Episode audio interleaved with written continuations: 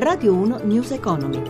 17.32, buon pomeriggio, ben trovati da Luigi Massi, borse europee in rialzo, tra poco la chiusura come sempre in diretta di Piazza Affari, intanto parliamo della legge di stabilità, c'è attesa per il varo della manovra da 24 miliardi di euro atteso domani in Consiglio dei Ministri, le principali misure sono ormai delineate, tra queste il rinnovo dei contratti del pubblico impiego cui il governo dovrebbe destinare 900 milioni di euro. Amalia Carosi ha sentito Giorgio Ambrogioni, presidente del CIDA, sindacato che riunisce dirigenti pubblici e privati sufficiente, ma penso che sia già un punto di partenza importante. Quello che va considerato è quanto va a meritocrazia e quanto invece va distribuito a tutti. In arrivo anche il testo unico del pubblico impiego. Come cambieranno i concorsi per i dirigenti? Sempre più contaminata dai valori della dirigenza privata, l'attenzione al risultato, l'attenzione alla performance flessibilità, competenza adeguata al ruolo che si ricopre, sempre meno permanenza in uno stesso posto. Da oggi parte l'osservatorio EOMA. Cosa serve?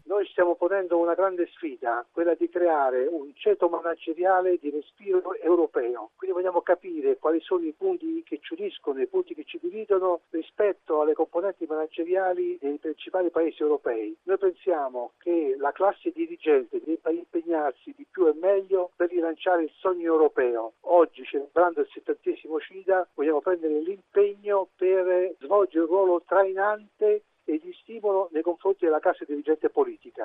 Cambiamo argomento, tutela del Made in Italy, deflazione delle materie prime agroalimentari, solidarietà alle zone terremotate sono i principali temi del forum della Coldiretti in corso a Cernobbio. L'inviato Giuseppe Di Marco ha intervistato il presidente della Coldiretti, Roberto Moncalvo.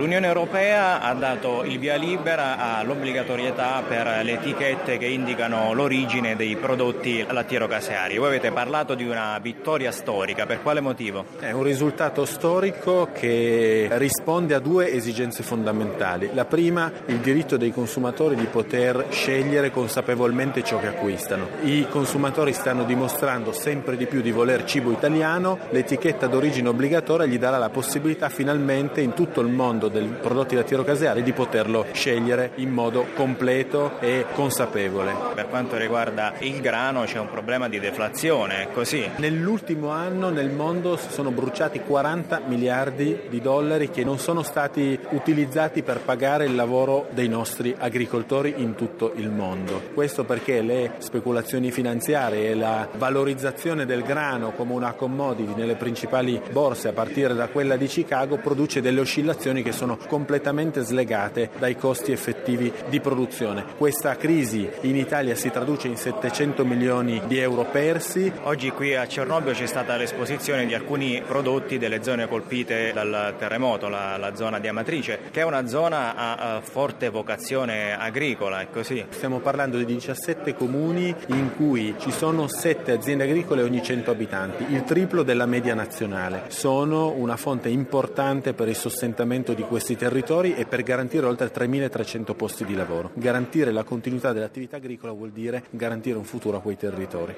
Ci avviciniamo così alle 17.36, dunque chiusura delle borse europee. Marzio Quaglino dalla redazione di Milano, a te.